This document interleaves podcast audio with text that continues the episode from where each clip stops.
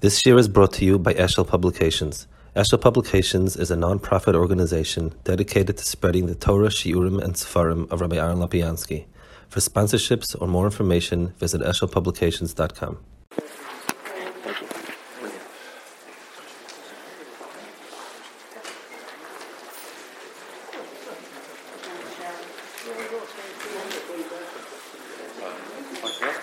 Maybe just give people a moment.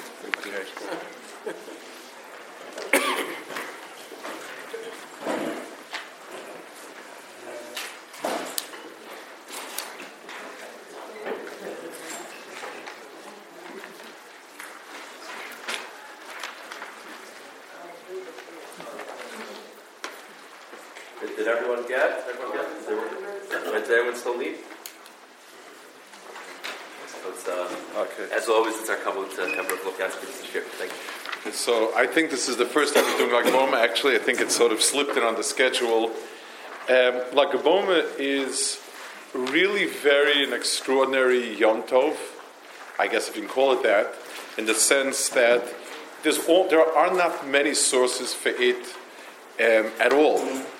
Its popularity, I guess, is in totally inverse proportion to the amount of halachic um, roots that it has.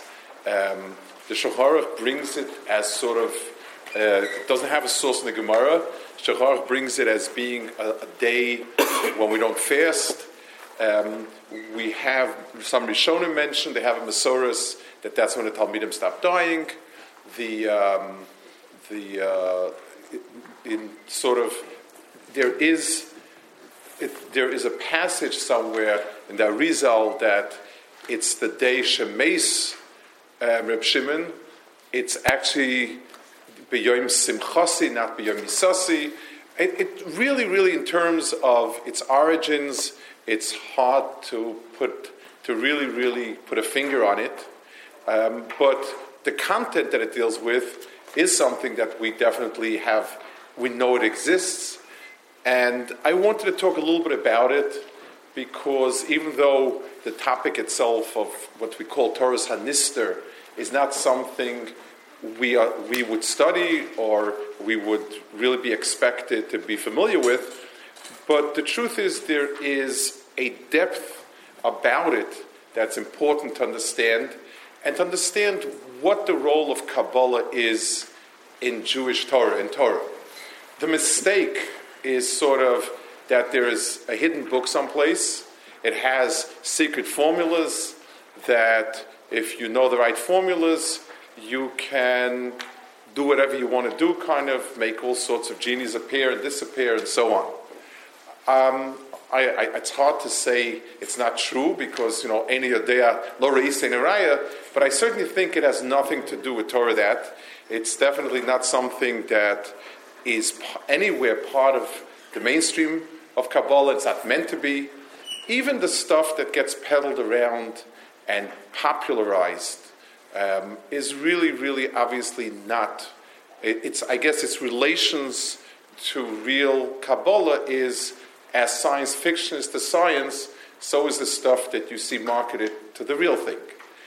The, um, and therefore, it's, and it, it doesn't make any sense if somebody would, would give a popular course on, on, on some difficult parts of number theory, of uh, relativity, and anybody can understand it without a background, if, you would really ask yourself, um, how is that possible? You know, and if it is possible, then it's not much of a chachma. One would expect that a chachma that people should value would require a long, uh, a, a long train of, um, in, of, of introduction, of uh, pre-knowledge. You know, getting a doctorate in a month is not really worth much, whatever it is. So I would just caution anything that can be that can be um, taught to someone who has limited background in Torah and maybe even limited background in Hebrew.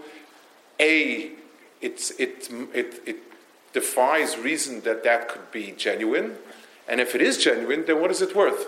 Um, so we're not going to discuss Kabbalah. Now, I can't. I'm not in the business to discuss it. Maybe there's somebody in the audience here who is uh, a big Talmud Chacham, but we want to talk about the role.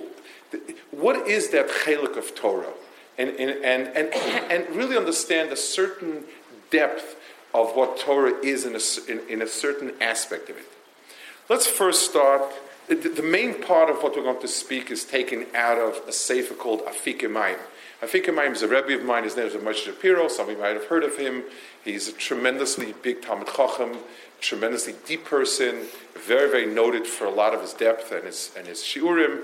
They've recently put out a few svarim. It's called Afike Mayim. They're not easygoing. Um, you know, it's, a, it's, a, it's, it's expected that you know quite a bit when you learn it. It's not all that user friendly. I took out a piece and I'm going to try to pick out the pieces that I think would give us a picture of something new about Torah. First, let's start with a Mishnah. And uh, on the bottom, I pasted it on. This was not the original. Obviously, it's crude enough that you could tell it, it has no. Uh, it's a Mishnah Chagiga. And this is our source for knowing that there's another part of Torah that's not public. So the Mishnah, it's a Mishnah beginning of the second parak in Chagiga. Ein dorshin barayis b'shlosha. Any type of halachas that deal with um, issues of marriage should not be taught to three or more talmidim. The reason is rather practical. These are very difficult laws. They're complicated the effect of passing wrong can be devastating. You're talking about Gittin and Kedushin. And I guess in the old days, as today, if you have three students, you might be answering the question of one of them, and two of them might be schmoozing, and then they would miss out. I guess this was pretexting, so at least one student you could actually talk to and know that you have his attention. Today, I don't know, maybe there, would be some stricter laws about it. But in those days, if you had two students and you were talking to one, the other one couldn't schmooze with anybody, so he was listening. But have more than three students, it's not advisable because if he misses, it's one, you know, if, if you chas shalom marshal somebody in treifas, you marshal once. If you if you marshal somebody in a get, then it's it's generations of tragedy, and therefore you shouldn't do it. Velo b'masa bracious b'shnayim. You cannot teach masa bracious. Masa bracious is something that we don't know exactly what it refers to we'll, we'll, we'll stab a guess. It means the first part of Bereishis, which, which is obviously esoteric. We don't begin to understand the creation of the world. Um, and therefore, two students is not good because you, you can't communicate properly. Finally. Now, Merkava, we know what that is. Merkava is the first chapter in Yecheskel, which is a description of the angels um, and, and the Kisei Kavod, and how Hashem rides atop of the angel Kisei Kavod, you can't even teach it to one student. So what do you do? Ella im kein hayachacham umevin midaitoi. He has to be smart enough to be able to get it himself. Uh, Rashi says over there, the Gemara says you give him over just the outline, and the rest of it he needs to pick up on his own. Now, if this is something that is a specific discipline, specific massive information, in other words, there's a Zohar, there's an Arizal, there's this, to teach the person. So, so why either the person is worth of being taught or is not worth of being taught? What's the point of teaching um, this person uh, one, uh, not even teaching that one person? So what are we doing? Playing a game over here? this will also give us a window understanding this in the whole concept of Torah Sod. Um, somebody once phrased it if you know it, it's not a secret. And if you don't know it, whatever you don't know is a secret. There was a one of the Rebbes, the Radzina Rebbe, the one who was famous about Chelas, was a phenomenal genius. He was brilliant. He also was terribly, terribly blunt and didn't suffer fools easily or, or people who pretended. So somebody once came to him, and I guess in his in the Radzina's eyes, this person was a big show and a put on, and he tells him, Rebbe, you know, I wanted to come learn a little bit some of the deep secrets of Torah. And he looked at him, sized up the situation, and he said, Yes, um, I think for you, beginner Gemara would possibly be one of the great secrets of Torah, he said. Um, for those of you familiar, he said, Elu Mitzias with Rashi might actually be Sisra Torah for you. That was the way in which he said it. So a secret is a secret if you don't know it, and if you know it, it's not a secret. So why is this part of Torah called Sod? And, and what is so secret about it? And like we said before, you believe me, I, I mean, may, maybe at some point you could create a golem, but that's not, that's not the point of it. So, so what's the secretiveness of it? That's really the point that we're trying to fish out. I want to start with a piece, uh, with a, with a small piece at the end over here, where um, it's all the way to the last page. The, um, don't think that's a secret code or anything. I, I'm just trying to get the pieces. When we talk about the person who gave us over who opened up the gateways of this part of a certain part of Torah. We speak of Shimon bar Yochai and the Zohar. Um, what's clear, the Zohar, the Zohar that we have today in front of us, the Sfarim that they sell, is a blend of a, a, lot of different things. We don't know exactly its original publication, um, but the core teachings of this Chaylik Torah belongs to Shimon Ben Yochai. Now, take a look at the piece. It's on page Reish Base, um, you know, on the right hand column on the, the, last page. I want to read a Gemara, which is is introduction to the point that we're going to do. It's a Gemara in Gitnis, the second paragraph. Dehine Isa Gemara, Omer Reb Shimon al Talmidov. Reb Shimon Bar Yochai told his Talmidim, Bonai, my children, Shnu midoisai. I want you should learn my teachings. The word midos in this in this sense means kind of a um, you know my presentation, my um, my perspective in Torah. Shemidosai trumos mitrumos midos Akiva. Reb Shimon said, "What I have to offer in terms of teaching is the essence of the essence of Reb Akiva's teaching." In other words, Reb Shimon Bar Yochai says, "My Rebbe." And my teacher is Rabbi Kiva. And basically, I'm just a refined version of Rabbi Kiva's Torah. So, in order to understand the point, the essence of his Torah, we're going to take a look at Rabbi Kiva's Torah, and that's going to be the point of this. Okay, let's go back to the first page.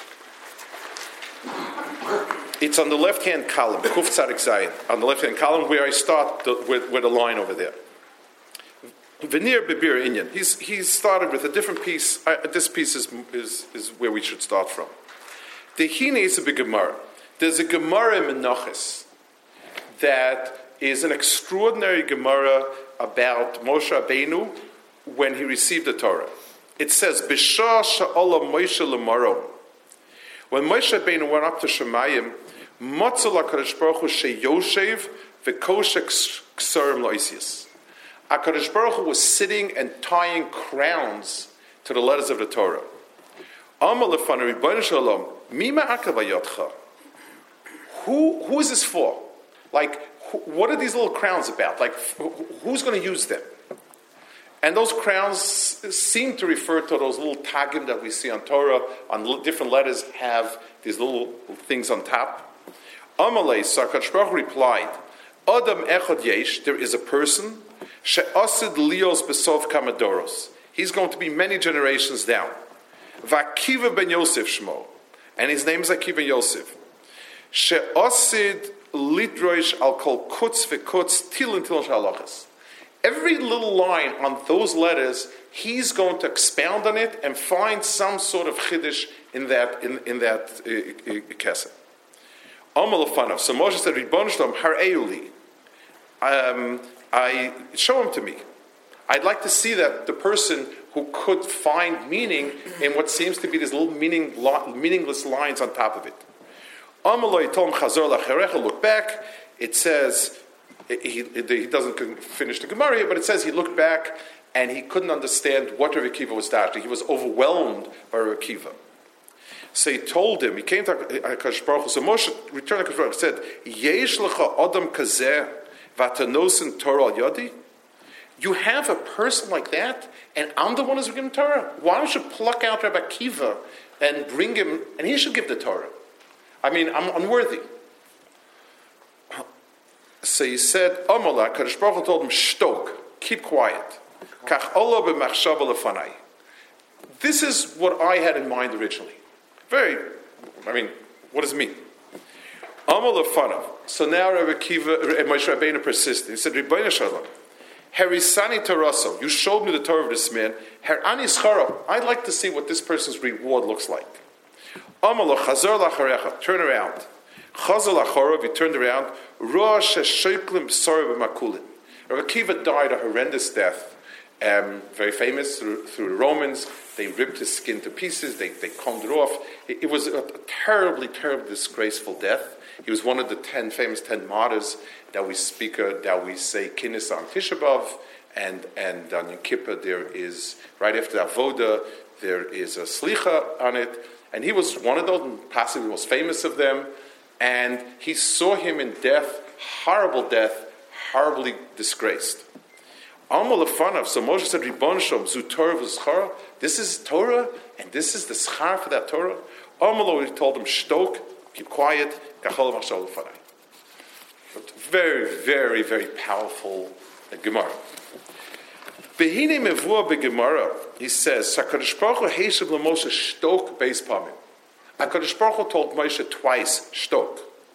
Chada al yus Moshe Moshe Torah Akiva. One on the fact that Moshe is the one to give over the Torah, not Rabbi Akiva. Vigam al histalkus achzarish Rabbi Akiva. Um, and also on, this, on the terrible death of Rabbi Akiva. So he would like to explain it. This is uh, Rav Shapiro explaining. The Hine Pasha, he says, Sheino dome lo odam hamashas chaveru shaliach lo oid, dem kein lomer eir Baruch kol zeh. When we tell somebody, keep quiet, when we tell somebody, I mean, the, literally the word shtok in Ivrit is, is, in modern Ivrit is, is the equivalent of a rude shut up in English. When you, if, if that's the sense of the word, like, why are you arguing with me? Who are you to argue with me? I, I mean, you don't get, you know, don't stick your nose in my business. HaKadosh Baruch Hu never would have showed it to Moshe Rabbeinu. Moshe Rabbeinu asked for it. HaKadosh Baruch Hu recognized, I mean, seeing this would elicit that question. So you can't interpret it as a type of um, as a type of putting him down, as if you shouldn't be asking about it.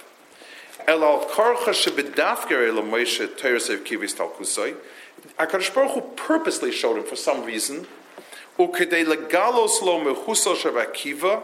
He wanted to he wanted to show him where Rabbi Kiva comes in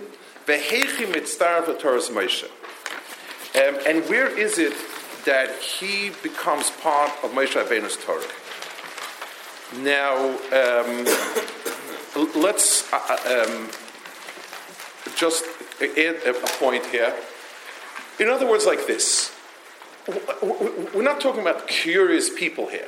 Um, Moshe Rabbeinu is curious, and there's another piece of the Gemara that I didn't quote here, and maybe we'll quote it later, but, but, but the Gemara says, he heard Rabbi Akiva say, and all this is from Moshe, Sinai, and then he was calm.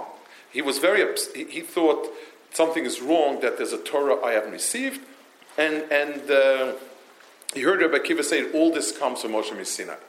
Moshe Rabbeinu is the giver of Torah to Klal Yisrael. And a Torah that's not incorporated in some degree in Moshe Rabbeinu's Torah is not Torah's Moshe. Um, if I have a, a, profound insight and it's not Torah true, it's not Torah. Um, when it says in, the, in Chazal that Moshe Rabbeinu received everything that any good Talmud, Moshe Rabbeinu received all of Torah plus anything that a, an appropriate student of Torah will expound, it doesn't necessarily mean that he knew every sefer that would ever be written. What it means is, it, Moshe Rabbeinu's Torah was complete enough. Just like if a, if a scientist comes up with a theory that's right, it will anticipate any subcategory and any special category in the original equation. If, you, if a great a great insight means that I have the general picture in a way that will be that will prove itself true in case I didn't think about. so Moshe Rabbeinu's Torah needs to incorporate every chelik of Torah. There's not going to be a chelik of Torah that wasn't given through him. Some of it is overt, some of it's implied, some of it's expounded, and some of it's hidden inside. But it's all there. So he says, um, "V'hainu shetoirosay v'histalkusay me alma deshtika um me olam hamachshava shem lamalo malchus olam." Hakadosh Baruch Hu answered him, not pushing him off and saying that you shouldn't be asking the question or, um, or whatever. What Hakadosh Baruch Hu was telling him is, this is a part of Torah that belongs to the world of shtika, of quiet. And we'll, we'll, we'll, develop it a little soon, but just the word shtok means you're in the wrong mode. You're an AM, you should be an FM. You're an FM, you should be on mute. There is a, a part of Torah that's called shtok, and this is where Rabbi Akiva, his Torah, and his life belong. Um.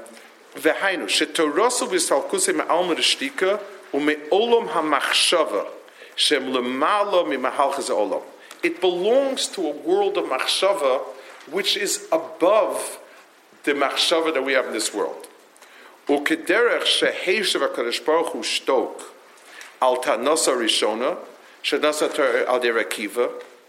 And it, just like HaKadosh Baruch shtok in the first part, we also have shtok in the second part. Okay.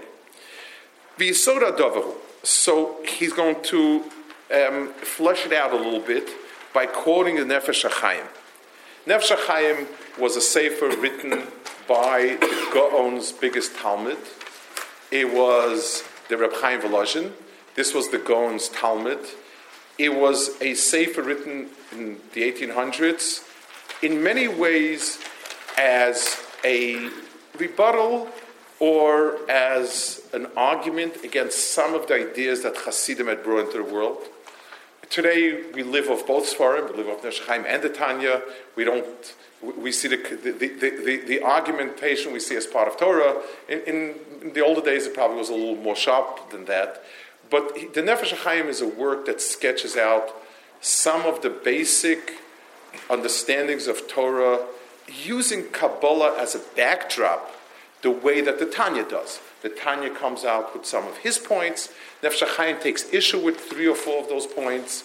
Today we see both sides, and we don't see that it's a real machlokas. Most people, most people that have one of the tzfarim has the other one as well. It's, a, it, it's, it's, it's something that Baruch Hashem we were to Torah of everybody. Um, but it was a sefer that tried to sketch out in a basic way some basic Yisodei Torah drawn somewhat from Kabbalah and true to the Gaon's derech as opposed to the Chassidim's derech. But this, these are the, the, things that he's saying here are international. They're they're, not, they're not proprietary to him. This is across the board. He says, Sheyeshnam gimel bechinois shel gilui. HaKadosh Baruch Hu has three levels of revelation to us. Kineged, Machshava, Diba, and Maisa this is again, this is the part that Tanya starts to say with it. There are no, these are, it's not, these are not points that are, that are argued about. This is, a person can function on three strata. There is doing things in this world, there is speech, which we'll get to soon, and there's thought. These are, these are three levels, and it's not only that everything starts at thought and becomes speech and, and then becomes action, but actually, these are things that are, um, what's the right word to put it? Some parts of Torah and HaKadosh Baruch Hu's revelation are to one or the other. That's what he says here. שיש לנו גיום בחינה של גילי, כנגד מחשבה, דיבו ומייסה. ומבוא שם, שמחשבה היא הבחינה של למעלה מעולם הזה, ואין בו גילוי תחסד המהלך הבריאה the things that Kadosh Baruch revealed in Machshava, we don't have anything in this world that interacts with it. Let's, let's describe this, let's, let's flesh it out in words that we can really understand. A person is in this world, activities are things that are animals are also active. They act, they do. When we want to put our stamp on the world around us, we do it with Maisa.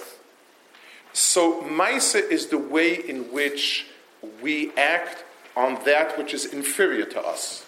We, we, we cultivate the world, we, we, we, we change the world, we, we, we plow the field, we, we, we take out the crops, we take trumas and maestras. The world of activity is our imposing ourselves on the world beneath us. Speech is us.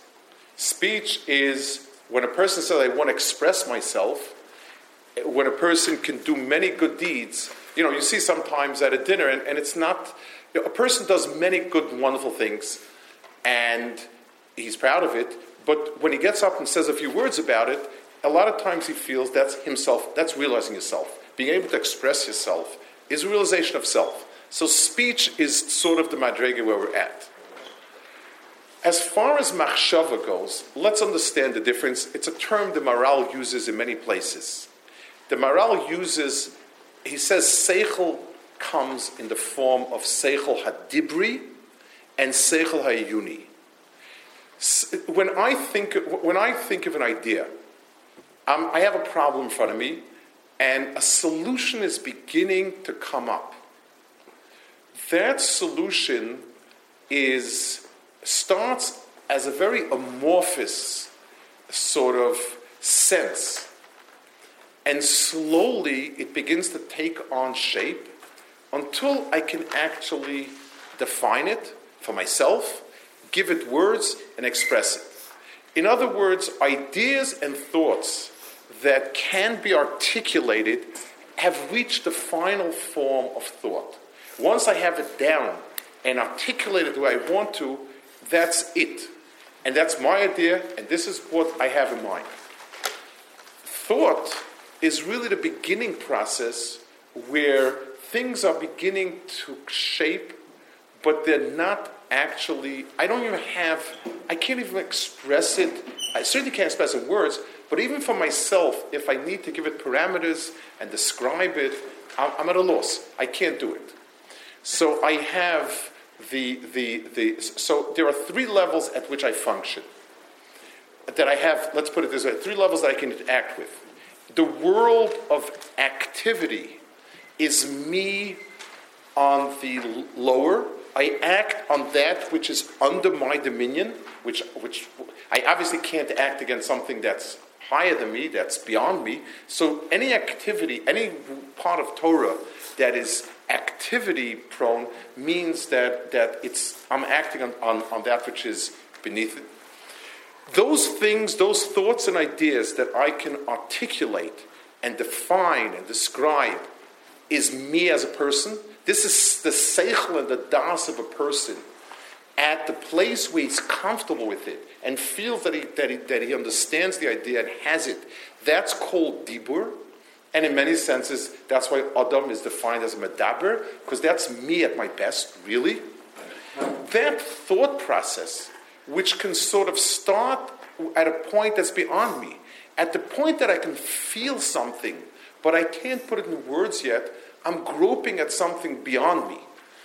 The, sen- the fact that I can feel it means I can grope, I can, I can get a, some sense of it. But until it hasn't come into words, it's not there yet. So a person exists on three strata, on Machshava de.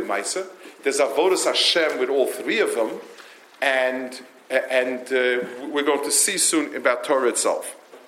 Umevu Hashem, that's the third line of that paragraph. Shemachshava yabchina shalamayla molam hazeh. Machshava belongs to something beyond this world. And there is no real way in which it has defined itself within the world. In other words, things that I can describe are described with elements of this world. I, I, if I try to describe an idea that's new, I need the words that exist already. I can't, I can't create a new language to describe my ideas. So I'm taking the, the things that exist here, and, and I'm, it's sort of every description is like a muscle. I'm using words that, that exist and ideas that exist and terminology that exists and, and, and elements that exist and are visible and translate my idea into it. But um, machshava is beyond that. The ilu it doesn't have a way to reveal itself as long as it's that level. Dibur here madrega shabona kayomin. Dibur is where we're holding. V'hine says, Mashe yesh lana befal mikoach kabolos Moshe Rabbeinu hi apchina shal Torah nigla shesh tfisa The mainstay of Moshe Rabbeinu's Torah is the words of the Torah. Elo advarim ashadiber Moshe. Um, the words of Torah are words, and that's what we have. Va'omnam zeo etzem pirusha shal dibur shemizbate tochen mesuyam toch milim v'diburim mugbalim v'adeze yitochen b'machiza. So he says, um, the word dibur in Lashon Kodesh in Hebrew is the same as davar, because when I speak, I've met, the word davar means an entity, and dibur means a speech. In other words, when I speak, I've concretized something, and, it, and, and it's a real entity.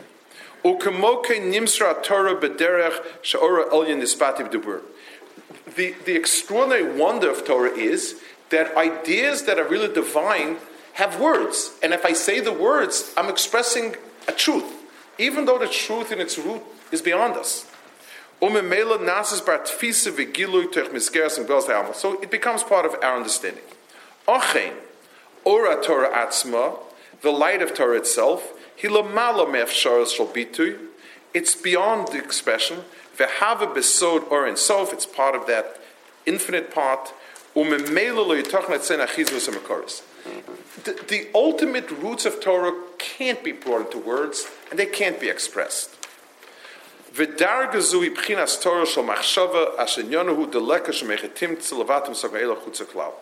And this is called the Torah of machshava, which means we don't have any way of expressing it. That's the that is the um, the Nefesh let, let me give let's give a certain description of something which is which would be parallel, and we'll have a better way of understanding it. Imagine somebody is taking a course in mechanics. Somebody wants to learn how to fix cars. Um, one would feel that every single part of the car and, and how it runs and all the pieces should be, should, should, should be able to be described very clearly. And this piece fits into this, this piece fits into this, this turns this, this turns that, this breaks this, this breaks that, and that's how it works. One, one would expect that to be like that because um, we're talking about things. We're talking about, about pieces. There, there's nothing. There's nothing in a car but the pieces that make the car, and they fit together. And one turns one wheel turns the other wheel, and that's how it works. That's how. That's that would be a lecture in in car mechanics. Let's say somebody's teaching a course in art appreciation, music, art. So, if you can't express it in words, so then, the, then you wouldn't be able to lecture on it. But one would assume that even someone who sits through all the lectures and is even able to spit them back, but unless he has a sense of, of art or of music that you can't communicate in words, he really doesn't get it. The person who can just rehash the stuff, it, it, all the words in the world will not be the sense of aesthetics because the sense of aesthetics really at some level doesn't lend itself to words. And so I can direct a person, I can teach a person art appreciation, but the real appreciation of art lies somewhere beyond those words. That would be a, a, a good description of what we're talking about. Torah itself, there's a level at which it takes on words. And as such, we have it. We have it in the Torah. Those are the words that Kadosh Baruch gave us, and, and they express a truth. But there's a beyond those words that some of it is waiting to be put into words, and some of it can never be put in words. Now let's skip to the next paragraph.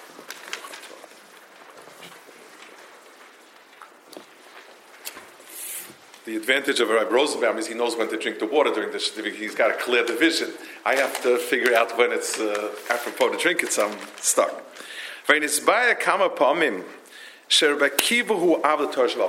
The first, the first step towards understanding the Torah that's not yet in words, but will be in words, is Torah Shabbat Peh. The Torah that we have in the Sefer Torah are words, exact, precise words as a Kaddish Baruch crafted them to be true as they stand. Between those words, between those psukim, there are contradictions, questions, issues that, um, that when they resolve themselves, there's, there's more hidden by implication. Torah Shabbal Peh works best by implication. Sometimes it's an extra word, an extra letter, a missing idea, a contradictory phrase. So the Torah Shabbal Peh is the first step in a Torah that starts from the beyond the words and wends its way into words. Torah Shabbal Peh, the words are not as solid as Torah Shabbat They don't have that same mark. They, you weren't allowed to write down those words. You had to, it, it had to be more paraphrasing than quote. And, and except for uh, once Rabbeinu HaKadosh decided to put it down because people were just forgetting it, getting it wrong, and then Rav Ashi, but, but it wasn't given to be frozen words as much as ideas and understandings. Rabbi Akiva was the master of Torah. Torah Shabbat starts with Rabbi Akiva. He's seen as being the heart and the neshama of Torah Shabbat Peh. Torah. V'hainu shal yodo nizgala haTorah shenelma v'nisteres by alma. Torah that's hidden yet is revealed by Akiva through the process of the Torah Shabbat we have, the Mishnayos, the Gemara, and every sefer ever written afterwards. V'yadarga shofechas kol mahalach hagilu shal teva l'Torah b'derech shem tzizach eschus mimena.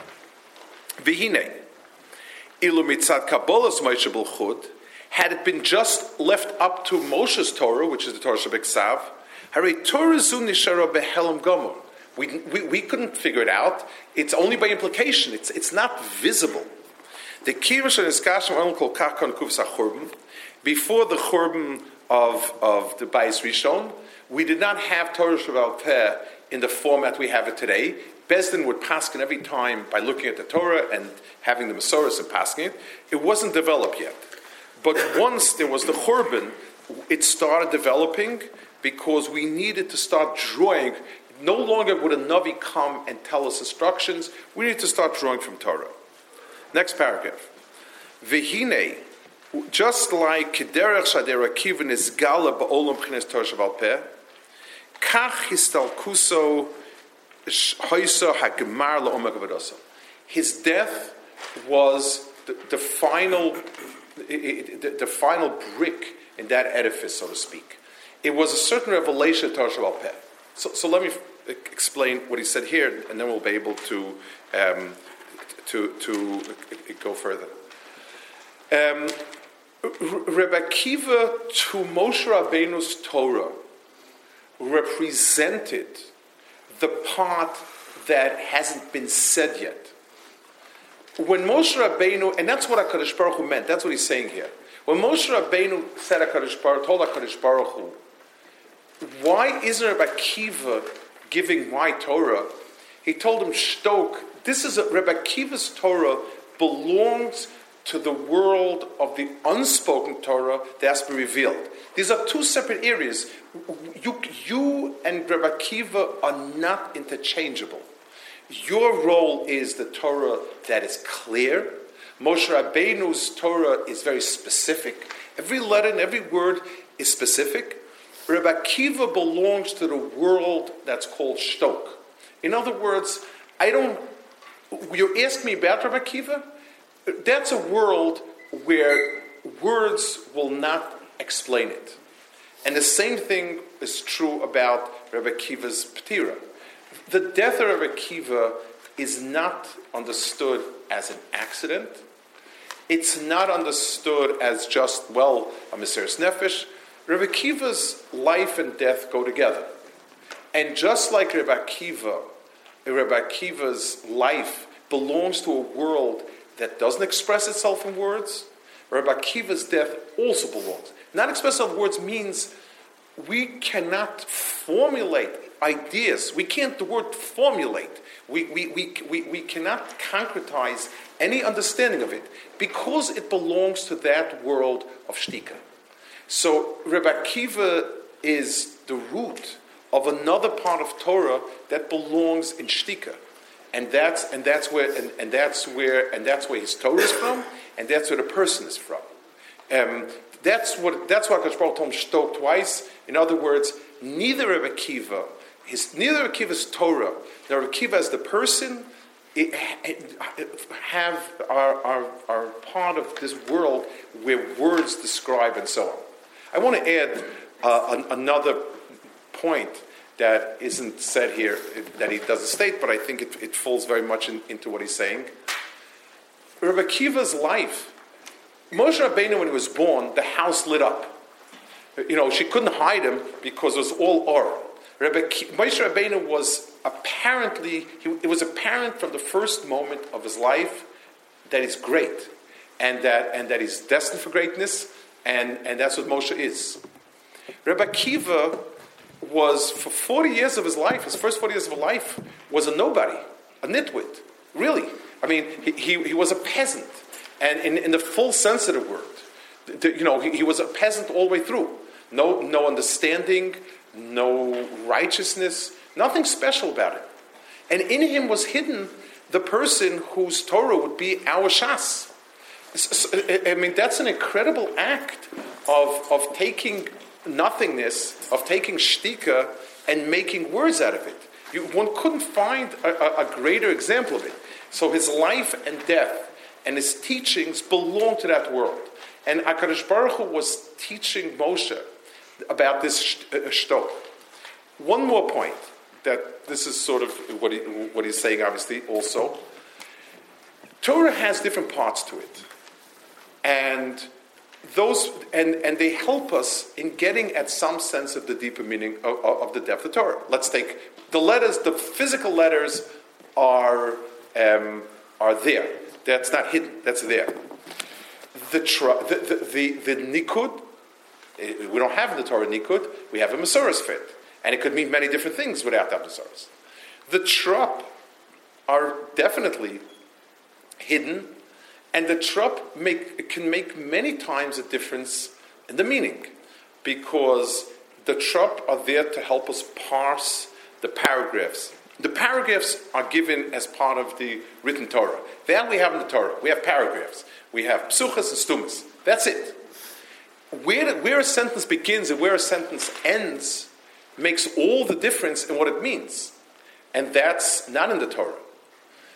The, the, um, those are parts of the Torah that are more hidden, but they can, once I explain to you where you're passing the sentence, once I explain to you why the Torah uses a strange word, and so on, those are all elements that can then fall into Dibur.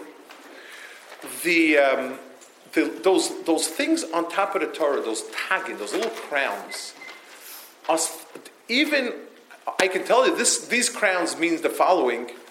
It doesn't become any more apparent after you tell me than before you tell me. The other parts of Torah, once I understand why a certain word is used in a certain context, ah, yeah, it makes sense. I, you know, I may not understand it first, but once you tell it to me, it snaps in and it makes sense. The tagin on top of Torah, on top of the letters, are really, really kind of, um, even after you tell me, I don't see it. It never finds its way to, oh, now I understand why there's three lines on top of the ice will, will, will, will, will allude to this or that. It never ever crosses that boundary. So that cheluk of Torah is called shtok, and Rabbi Kiva was the one who was tying these crowns to the letters. So, okay, let's go back. I'm going to, um, you know, it goes on a lot with a lot of very, very fascinating points. I, I want to go back to our points so we can at least understand um, understand our original points that we started with. Let's go back to the example of the art appreciation.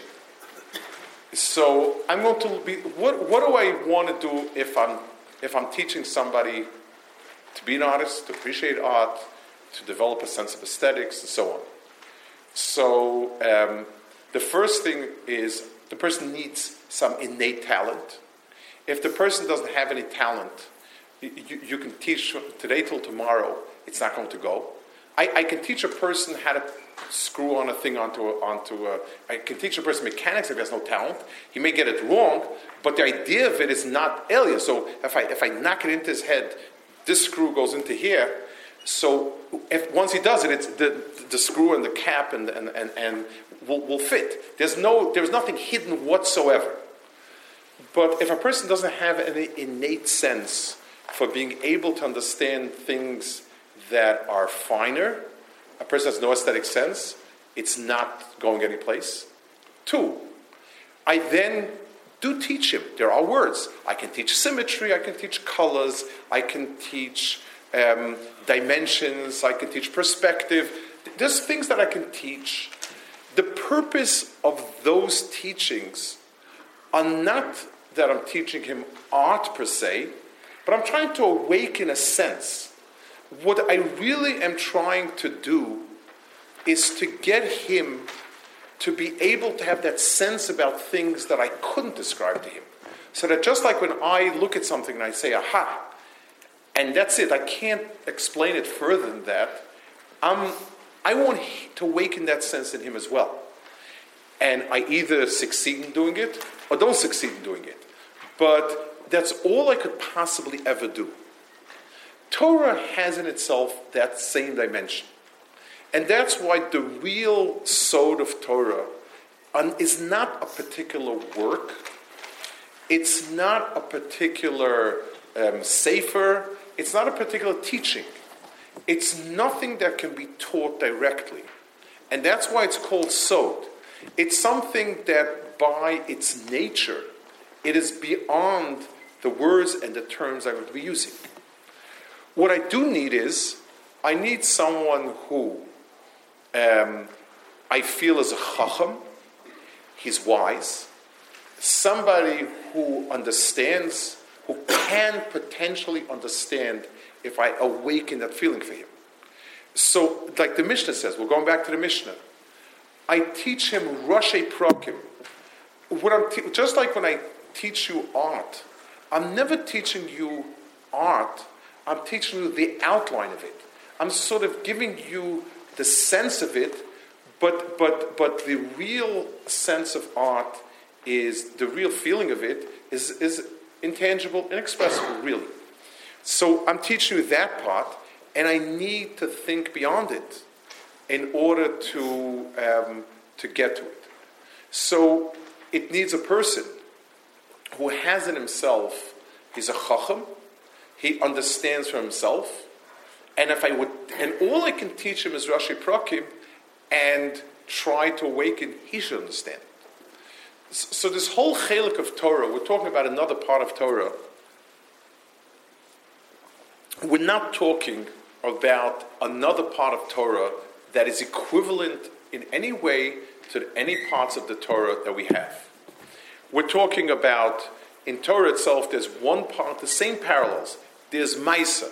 Olama Maisa in Torah is halacha. Halacha Maisa. What do I do? What can I, what can I cook? What can't I cook? How can I cook? And not. That chelik of Torah, that halacha Maisa, is equivalent to the world, to the, to the, to the strat of mice in a person. What is the right thing for a person to do in the world around him? The second level of Torah, which we call more, I guess, Torah Lishma in a sense, is what we call Divrei Torah. Torah itself is Diburim. La'asok b'divrei Torah. The word kore, people make a mistake because one of our problems of translating is we don't, the, the English doesn't translate accurately. Hayakora Torah doesn't mean reading in the sense, in, in, in the most common English. When we talk about reading, we talk about somebody who is not talking, but his eyes are going back and forth. The, the, the, the stam sense of the word, the default setting of the word kore in halacha is to read out loud. Um, reading that what's called reading English is is really, if ever, called Korah. Korah b'Torah means he was reading in the sense, like it says in the Siddur, the reader and and and and the you know and the, and the, and the community. That's that's the Korah. Torah is where Torah is taking the ideas that Baruch gave us and and bringing them down, clearly defining, articulating, and so on. One of the reasons why um, one of the reasons why in yeshivas we focus on mesechtes that are not so relevant in the well, it, uh, it really depends which yeshiva. The Hasidic yeshivas have traditionally followed a very lemaisa curriculum. They learn brachas and Shabbos and Chulin. Those are the three stack. Those are the three stack uh, gemaras that they'll learn Shabbos, and for good reason because it's very practical and it helps you get the halacha down. The Litvish yeshivas have traditionally had a more um, a, a, curriculum directed much more at the principles of, of, of Torah. Baba Basrik, Subiskim Durham, those are all mesechtes where we try to get the, the boys to focus on the ideas and the principles to, to, to, sharpen the definition and categorization. That's what Torah is about, and that's why it's called Diburim, and that's why it's called Dvarim. And Divrei Torah are the, the, the sort of the mid piece and the main piece of learning. And finally, we have a higher part of Torah, which is nothing that can be that that that can be spoken really. It's it's a depth of Torah that a person can have a sense of something, and and but really, if it can be if it can be packaged and and explained, it's missing. And, and again, we're talking obviously many levels. Um, you know, it's not one thing. It's it's talking about levels there's a level in, in Torah where a person needs to think about it, and if he's directed appropriately, if, if, if, he's, if he's given some sense of where it goes to, it's possible for him to understand it. This is the highest part of Torah. This is what's called sod. So if we're to try to ask ourselves, and whether it's his yahrzeit or not, whether it's the day that he was, that it was something special about Reb Shimon it's his day, but but Reb Shimon Torah is a, a, an integral part of Torah. The Vilna Gaon's most of his Torah is on Sod. The Arizal, the Beis Yosef who wrote the Shulchan Aruch, was also a Kabbalist. It, it's, it's, it's, it's a part and parcel of, of, the, of, of, of it's, it's the inner sanctum of Torah. But the inner sanctum is not words. And it's something that, um, I guess, in today's age, where, and especially in the States, where words and, and speech a kind of are the that that seems to be the focus. But there are things that can't be explained but need to be understood. There are things that you need to think about and live with a certain inner understanding. It, it means taking something that you, you feel you can understand something, but it's, it's a step beyond. And I'm not talking about anything mystical. I'm talking in Torah, in the understanding of Torah. In, in, in, it's the, the real part. This part of Torah is a part of an inner understanding. It's a dimension of, of, of, of, of Torah. It's a dimension of a person.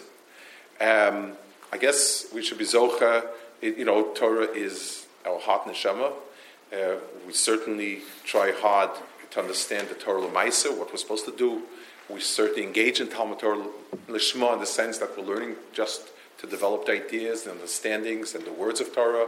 That's very important. And it's important to understand that there's another part of Torah that requires a lot of thought and fewer words. And it's personal in some ways.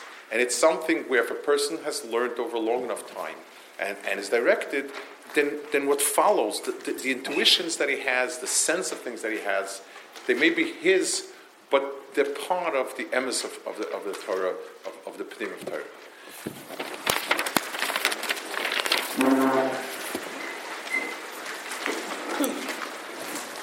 We'll have a down here in a couple minutes.